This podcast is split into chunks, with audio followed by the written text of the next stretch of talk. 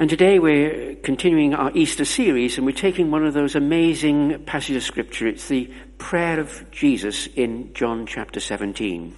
This is the prayer he prays for his disciples, but not just for them.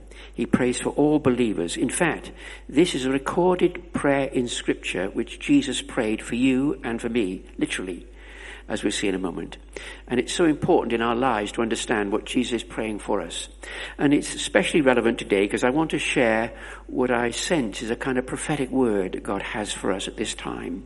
But I felt particularly at the beginning of the year for us across the Woodlands group of churches and wider. And so this passage of Scripture wonderfully illustrates it. So it'll be really clear. And the kind of prophetic stirring I felt have been these three words. Pursuing his presence. Pursuing his presence.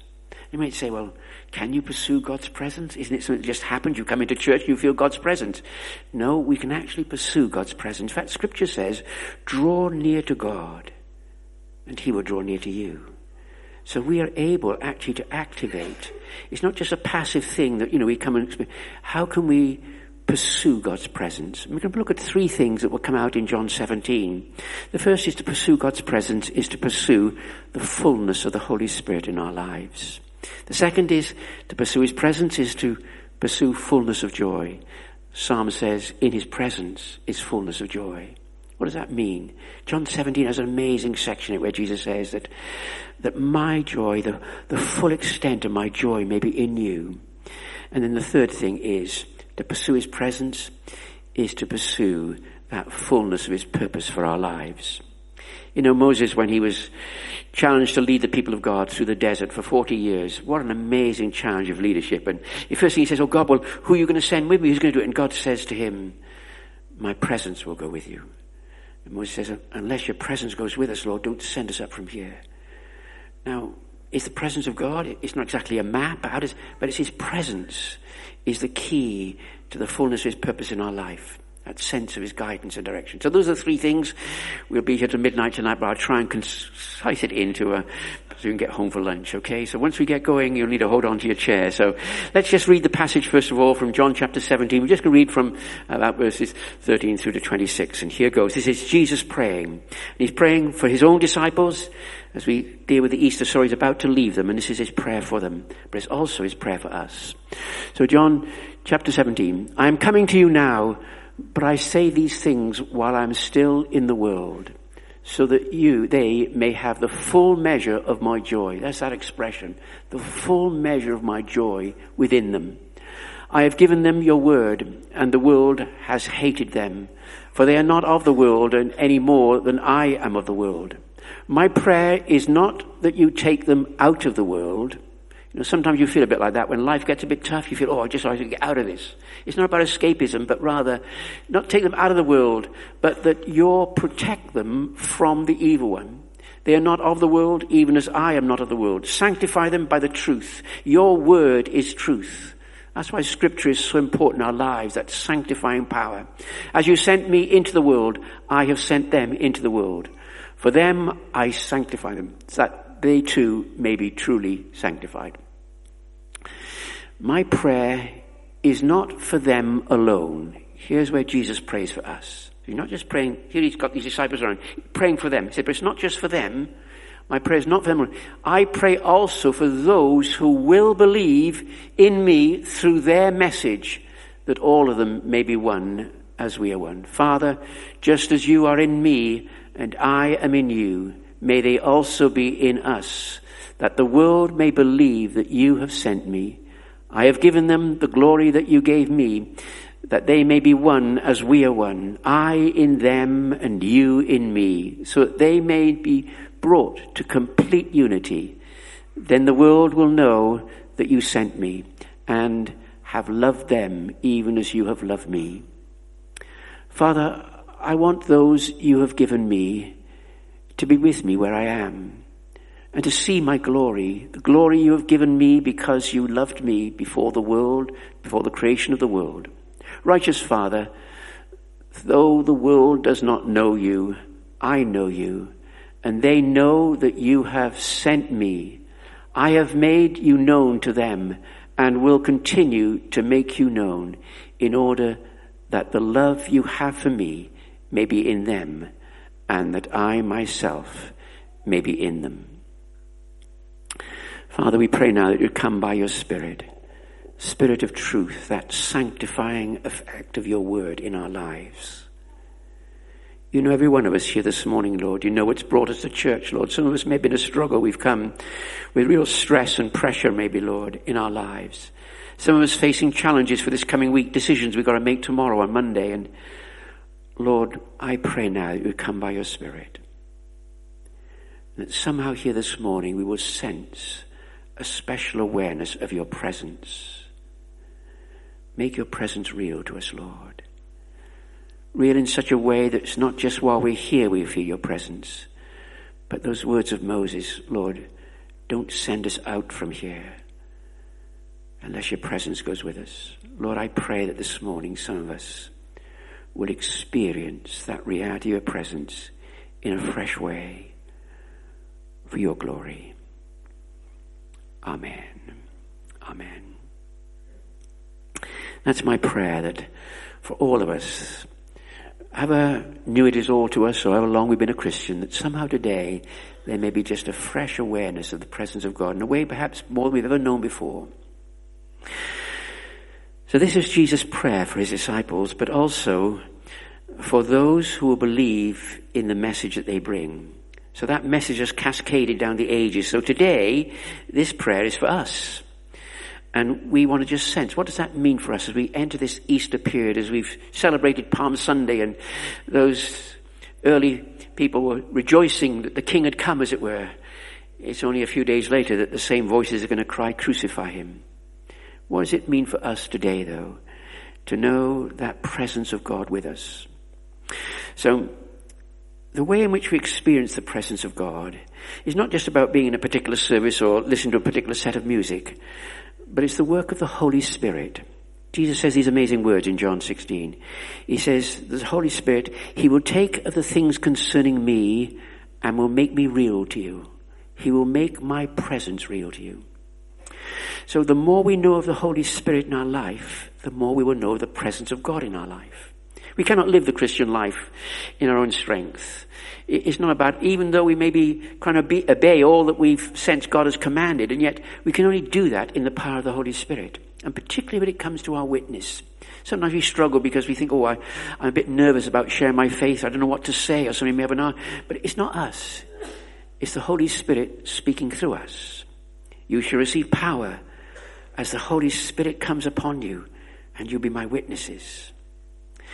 Now, the way that works in our life is like this, that just for those first disciples, they were terrified in a locked room, 120 of them, and suddenly, like a mighty wind, a rushing wind, the Holy Spirit comes upon them, and they're filled with the Holy Spirit, and suddenly, though before they were terrified, they find a boldness they didn't have before. You think, for some of them must have thought, was that, did I say that? No, you didn't say that. The Holy Spirit spoke through you. Did I do that? No, the Holy Spirit did that in you.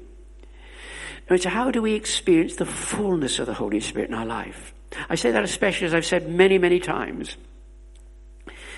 You can only overflow when you're full. You may be 99% full, but you won't overflow. You only overflow when you're filled with the Holy Spirit. That was what the description of what happened at Pentecost. They were all baptized in the Holy Spirit. They were all filled with the Holy Spirit.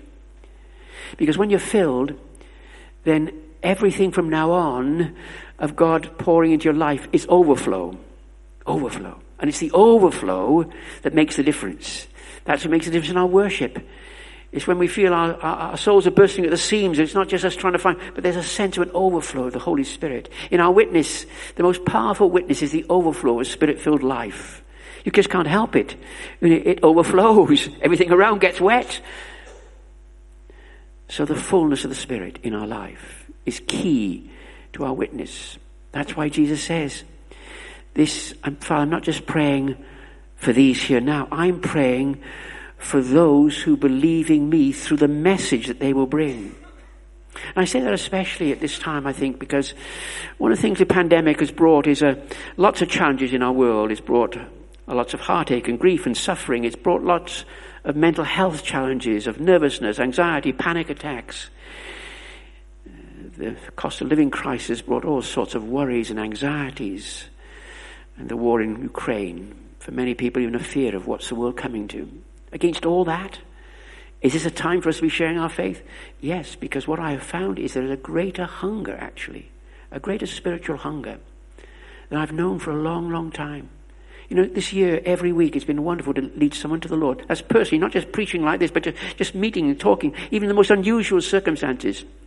You know, on Christmas Day, this last Christmas Day, we went to share Christmas Day with our son and his family in Birmingham. Emma and Johnny came with us, and we were quite a big group of us. And Hannah, our oldest grandchild, is just doing her PhD, and she's got really friendly with a lovely fellow called Martin. He's from Scandinavia, in fact, and he wasn't able to get back for Christmas, so he was staying with them as a family.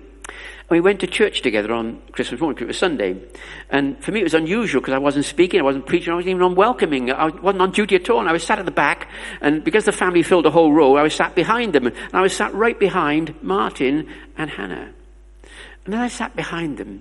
And as I say, this wasn't because I was preaching, it's just that sense of in our lives, those promptings of God's Spirit, where the Holy Spirit, what I call those wow moments, where, and as I'm sat there, I felt a wow moment, I felt God saying to me, ooh, just to pray for them. And I prayed regularly for them. I felt a particular stirring, and just somehow to draw alongside them. And so it was Christmas Day, and everything was happening. So when we went back for lunch, and you know, Christmas lunch is quite a big affair, so everything was getting prepared. I managed just to sit with Martin on the sofa before we went in for lunch. And I said, Martin, I said, great to see you at the service this morning. I said, how do you find it? He said, well, to be honest, they call me Pa, because that's my little shortened for granddad. You know, Pa, they said, to be honest, Pa, you know, I never go to church. And I've been to church, it's only since I've known Hannah I've been to church, he said. He said, here staying with his family, he said, you know what, Pa, they sometimes pray with him about to have a meal every time. And I said, oh, how do you manage with that, Mark? Do you get embarrassed? He said, no, he says, okay, I feel a bit kind of in the community. And I said, have you ever prayed yourself? No, he said, I've never ever prayed. Have you ever read the Bible? No, I've never read the Bible. Really, I said. Has this stirred a bit of interest, though? Would you be interested in exploring about the Bible? He said, I wouldn't know where to begin, Pa. I said, if someone was to help you, would you be interested in just exploring what the Bible says? He said, I would be, actually. He said, I think I find that really interesting. I said, right. I said, we'll chat after lunch. Well, I tell you, after Christmas lunch, it was mayhem.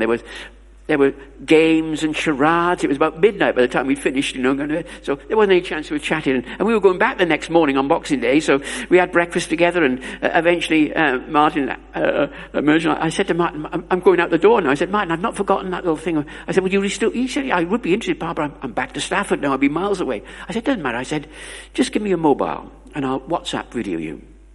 So he gave me his mobile. And it wasn't the next day, because that was just, but the day after, I WhatsApp videoed him, and I spoke to him for the first time in his life, that opportunity, just explaining the existence of God and the meaning of faith, and he was really interested. So I said, look, are you still interested in just exploring the Bible? He said, yeah, I wouldn't know where to begin. He said, I haven't got a Bible. I said, well, you can just get it online, I said, but why don't we just, in the Bible, I said, there are 4 biographies of Jesus, 4 of them. So you've got plenty of opportunity. I said, we'll just take one of them and just read the first 3 chapters of John's Gospel. I said, you'll find it sort of just towards the beginning of the New Testament, which is about sort of 2/3 of the way through, etc., etc. So he said, okay, I said, but write down any questions you've got about it as you read through. He said, I'll do that. I said, text me when you've done it, and then we'll arrange a little call, I said, and we'll go through your questions. Anyway, the next day, Hannah phoned me and said, Pa, she said, I'd like to do that with Martin. Can we do it together? I said, yeah, do it together, I said, and text me when you've got your questions. So they did. And at the end of the week, they texted me, said, Pa, here's our questions. And on the Saturday morning, WhatsApp video, so here I am at home with my laptop, and they're sat on the sofa with a laptop, and we talk to each other, and they're quiet. Now there's something very special, you know, for someone for the first time ever themselves reading the Bible, and so it's just the very first, it was John's Gospel, just the first line, you know, what does it mean by the word? Why the word, you know? And the next one, I said, well, you know, we communicate with words, so that's how we communicate, but God wanted to communicate us, but he made the word become flesh in Jesus, actually.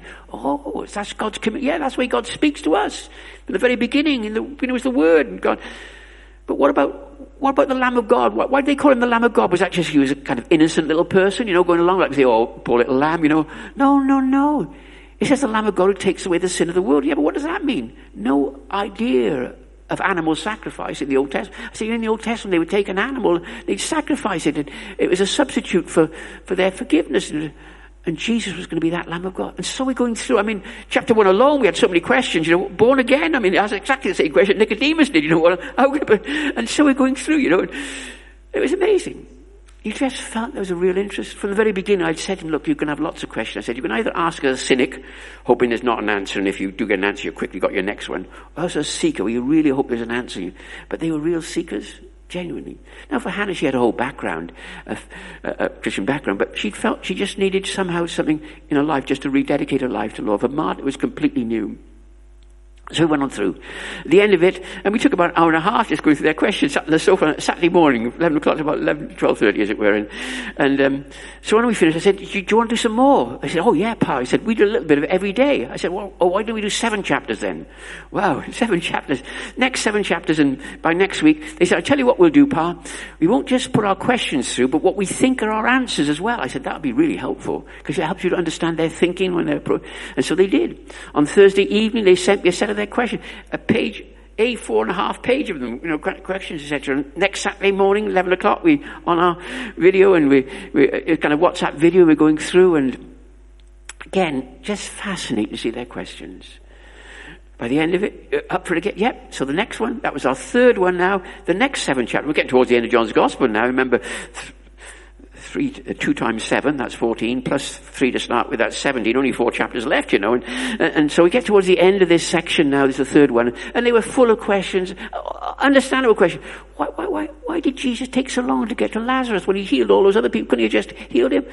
I said, but you know, it says that they won't see the glory of God. It would have been God's glory if he'd gone there and healed it that day, but imagine what it mean, because, yeah, but it was too late and he died, yeah, but then if he could raise him from the dead, that would be even a greater glory for God. And so we're going through all these amazing questions. I mean, things we take for, you know, who are the Pharisees? What's a Pharisee? You know, kind of thing. Anyway, I know only got 1 more week with them the next week, and by now they really had absorbed so much of it. So I said, look, let me just give you a glimpse of next week, because it's a kind of final section we're going to go through. But like any book you read, like a novel, you know, particularly if you've got one of those gripping novels, you know, the author sometimes on the back of it gives you a little paragraph to tell you why he's written it. He went to Arctic Circle and saw the penguins or something like that, you know. But this is John's version of why he's written it. In John chapter 20, it says these amazing words. He says, you know, there are many other miraculous signs that Jesus did that are not recorded in this book. Well, that's not particularly helpful if they're not there. But, he says, I have recorded sufficient. Imagine that. That little Gospel of John is like a little pamphlet almost, really. It's not like a, you know, kind of great volume we get of autobiographies. But I've recorded sufficient here for anyone to believe that Jesus is the Christ, the Son of God. And that by believing, to have life in his name. I said... This is over the video screen. I said, Martin, I said, has this helped you to understand who Jesus is? Pa, he said, like you couldn't imagine, he said. I had no idea. It was all superstition and myth, he said. But I really think I understand who Jesus is. I said, that's wonderful, Martin. I said, what about the next bit where it goes on to say that you might have life in his name? Is that something you'd want? Oh, Pa, I think I would, he said, but I wouldn't know how to find it or how to get it. I said, well, you know, often the way a person becomes a Christian, even here today, if you're just a seeker, this is it. I said, some simple steps. It's got to be so, I don't want to make it sound like a formula that you can just do one, but it's got to be simple enough that even somebody who couldn't read or write, it's for everyone. I said, we're not even offering some, just like an ABC. Now, I wasn't with them. They were up in Stafford, so I went through what we often do in little, why Jesus. It's got a kind of ABC. I said, here's the ABC. I said, A is just to admit your need. To say sorry to God. B is to believe that Jesus is the Son of God who loved you and gave himself for you. And C is to commit your life to him. I said, they said, but how do we do that? I said, well, for many people, and I've helped many, many people over the years, sometimes just putting into a prayer those simple steps. They said, but Auntie said, but I never prayed. I wouldn't know how to pray. I said, well, would you like me to help you? If you could, he said, well, let me tell you what we're going to pray, and then I'm going to pray it with you and for you to pray. And so I did. And we prayed together just simply, step by step. The first time in their life, and it was so real just to hear him pray, oh God, I'm sorry for all the wrong things I've done in my life. Thank you, Lord Jesus, for dying on the cross for me. I believe as the Son of God you loved me and gave yourself for me. I now commit my life to you. And as they prayed, I felt all heaven rejoice. It was something very special, you know, whenever And I do find that a great joy. You know, every week, this year on average, every week it's been wonderful to pray with somebody and to come to know the Lord. Not just preaching, but just one-to-one, meeting somebody, talking with them. When they finished prayer and I said, amen, I said, welcome into the family of God. And the first thing they said to me is, Pa, maybe we better go and find a church tomorrow. Because I said, that would be great. And so they did. They went and found a local church, went along to, etc. And then we finished it the next week. And I said, what do you want to do? And they said, well, we'd like to do some more. I said, well, what we could do is, why don't we just take the next book, which is Acts. And so last week, we just finished Acts together. About baptism, we're just looking at when they can get baptized and about the fullness of the Holy Spirit there in Acts 2 as they were filled with the Holy Spirit. You see, it's that fullness of the Holy Spirit that's a key to the overflow, to making real the presence of God. When I sat there that Christmas morning, it wasn't just that I felt family present, I felt the presence of God, that prompting of God's Spirit that stirs in us His heart for a world around us. I must hasten. The second leaning is that, and it's so powerful here in John 17, where Jesus says those amazing words, that they may have the full realization of the joy, of my joy in them. On another occasion he says, that my joy may be in them, so that their joy may be full. A fullness of joy. Psalm 16 says, in his presence is fullness of joy. See, the fullness of the Holy Spirit, the fruit of the Spirit is love, joy, peace. There's a fullness of joy. And we say, but Rob, you know the difficulties I'm going through. Maybe heartache, hurt, pain, maybe physical suffering, maybe emotional suffering. Maybe real challenges, not just you, but folk close to you in your family, and heartache and bereavement, grief. Are you saying, Rob, that there's joy in that? See, the Bible has this amazing statement in Philippians 4. It says, rejoice in the Lord always, always.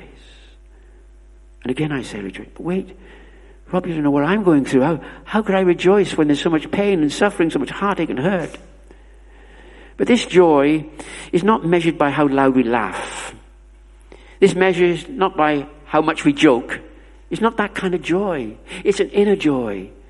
The Bible says the greatest expression of human suffering in the world was the cross of Jesus. But it says this, that Jesus, for the joy that was set before him, endured the cross.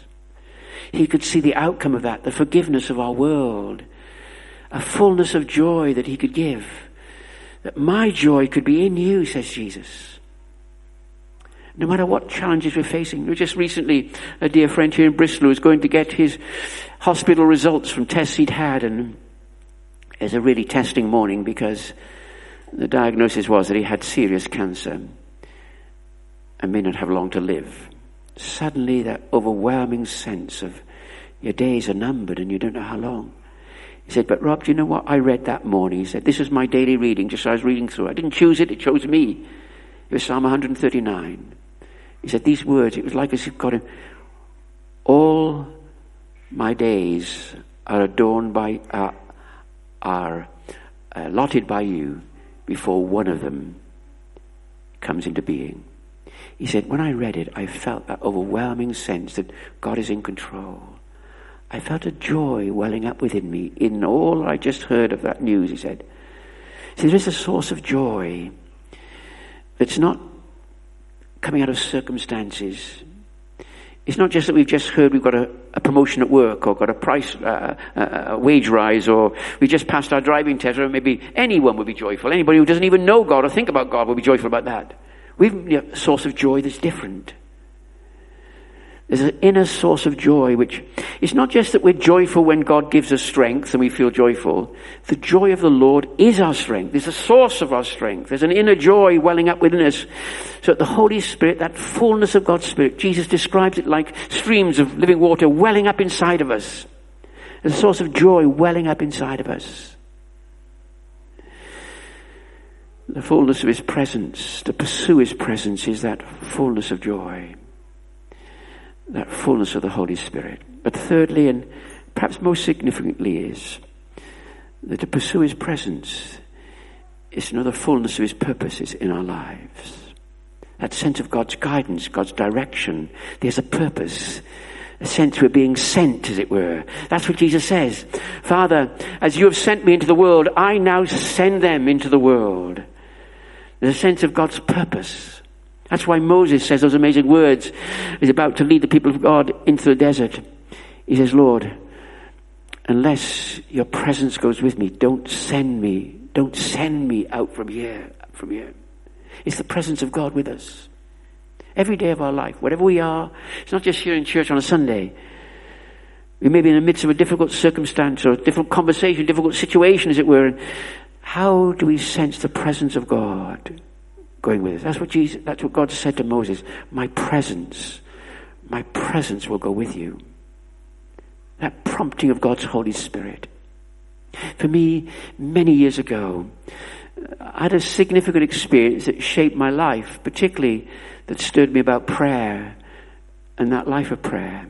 It was about an experience of almost, in a surrogate way, experiencing the presence of God. What happened was, and I just shared this recently with some folks, so it's fresh in my mind, though it happened many, many years ago before many of you were born. So this would be about, certainly over 50 years ago. And what happened, I'd been entrusted with an amazing project, in fact it was, and I had this special kind of award thing that was to be able to go for 3 months to the Middle East and to research the whole of industrial and technological development of the nation of Israel, which at that time was very fascinating, a rapidly growing economy where they'd been able to cultivate the desert with desalination plants, where they began to early forms of internet, even before the internet was really there, but that's why it's still one of the leaders today. And so I spent a month at the Hebrew University in Jerusalem and then spent time visiting all around Israel. But there's one thing I was longing to do. Before I'd gone, I had for some time had a contact with a dear old lady in Bethlehem. She was blind. Her name was Auntie May. And she had run this amazing home for disabled and blind people. A remarkable work. And I prayed for her many times, and I'd written to her and said, if ever I was to go to the Middle East, I'd love to be able to visit her, but I wasn't sure if that'd be possible. And it certainly didn't look as if it was possible, because in those days, remember this is so far back, that it was before the 6 Day War, so that tells you how long ago it was. And for those who remember, that was in 1967, so it was before then. And what happened was, there was no, you couldn't go from Israel into what was then Palestine, as it were, or Jordan. And in fact, you couldn't even communicate. There wasn't any internet, but you couldn't send a letter or do anything. You couldn't post anything or communicate between them. So I had gone months before to Israel and done this amazing project there, and I was hoping there would be some way in which I'd be able to visit Auntie May in Bethlehem, but it looked impossible. And then eventually, through the contacts I'd had, through this research I'd been doing, I eventually got to be able to negotiate with the embassy in Israel to be able to do an unusual thing. They gave me a second passport. Now it sounds bizarre, doesn't it? They gave me a clean passport. And here I am going to pass from Israel with Israel not on my passport through what was known as the Mandelbaum Gate in Jerusalem to be able to get across to Jordan. And it was a really hassly exercise, but eventually we managed to have it. I had to clear all the research I'd done. I had to make sure I got it. I couldn't take across to Jordan, all the industrial development of Israel. So I sent that out of the country and went across, and it was a really hassling experience.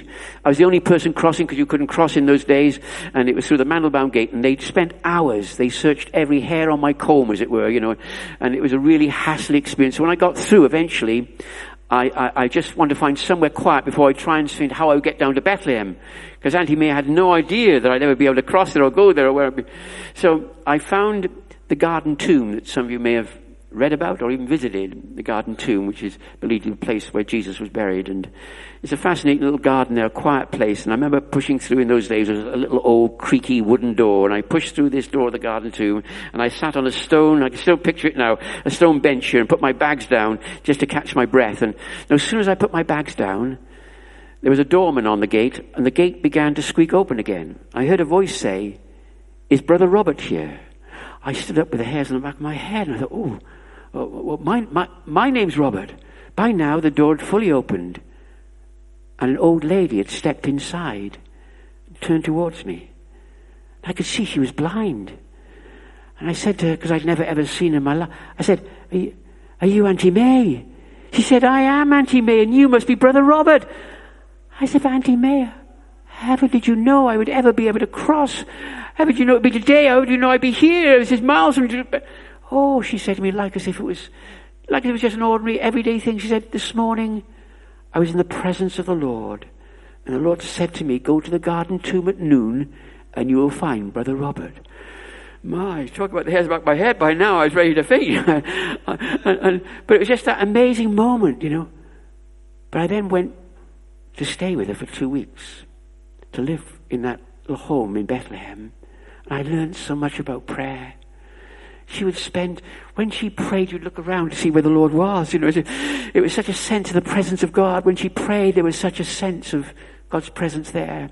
And she taught me so much about prayer, and particularly about pursuing the presence of God. Those promptings of God's Spirit, that still small voice in the midst of situations, says, this is the way, walk in it. That's the promise of Scripture. God's guidance, God's direction. See, God's direction is not just a set of instructions that God has given us, God's instruction for finding the next place. His direction is the reality of His presence with us, going with us, guiding us, shaping us. On this Palm Sunday, that's my prayer for us today. That's that prophetic word I feel, pursuing His presence, the fullness of the Holy Spirit in our life. Some of us, we've experienced the fullness of the Holy Spirit in our life, but then it's often said we're a bit leaky at times, and we can find that life's challenges, we leak it, and we've lost the fullness. We still experience the Spirit of God, but not the fullness of the Holy Spirit. What would it be today? Even as we have a chance for ministry today, just that fresh anointing. I brought with me my little, I often do my little cruise of oil, which I love every day to be praying over and praying. I hope I got a little drop, I think, so my little cruise of oil. What do you mean to be able to pray over, just anoint with oil and sense that fresh fullness of the Holy Spirit? What would it be where somehow in life you've lost the joy? It was even the early church, you know, one of the great challenges was you've lost your first love, that first joy of salvation. What is it to know that fullness of joy? My joy in you, that your joy may be full. What is it to know His presence with us? I'm going to pray now in a moment. When I pray, this is my prayer. When we leave today, we may really genuinely sense, Lord, don't send us out from here like Moses prayed, unless your presence goes with us. To take the presence of God with us in all His fullness. Let's stand together as we pray, and then we're just going to continue in worship. If for any of you this morning are seekers, and even that little booklet with the ABC of Why Jesus, do ask one of those. There's some, I think, at the back, but I happily give my copy to you.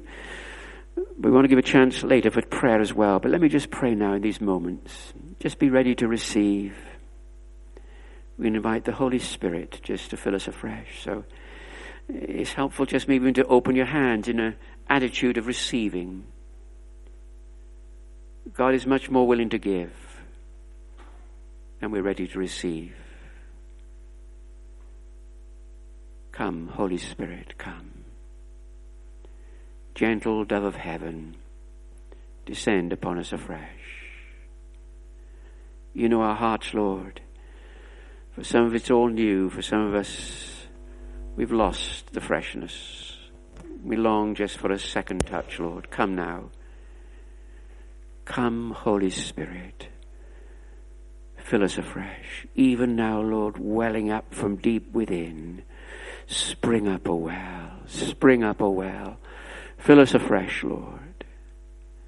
That overflow of joy. The joy of the Lord that is our strength. Lord, this week, every step we take, every decision we need to make, every challenging circumstance we face, may we just sense your presence with us, unfolding your purposes in our lives. Lord, don't send us out from here unless your presence goes with us. Come now, fill us afresh, we pray. As we stand in your presence, Lord. Lord, we want to pursue your presence. In Jesus' name. Amen, Lord. Amen.